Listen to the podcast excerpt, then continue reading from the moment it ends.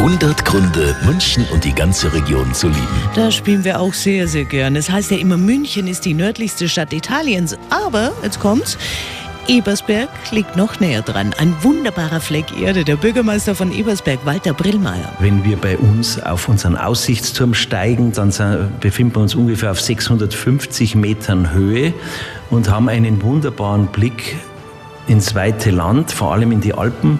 Wir können von Ebersberg aus sogar bis nach Italien schauen an einem Punkt. All das wirklich einladend.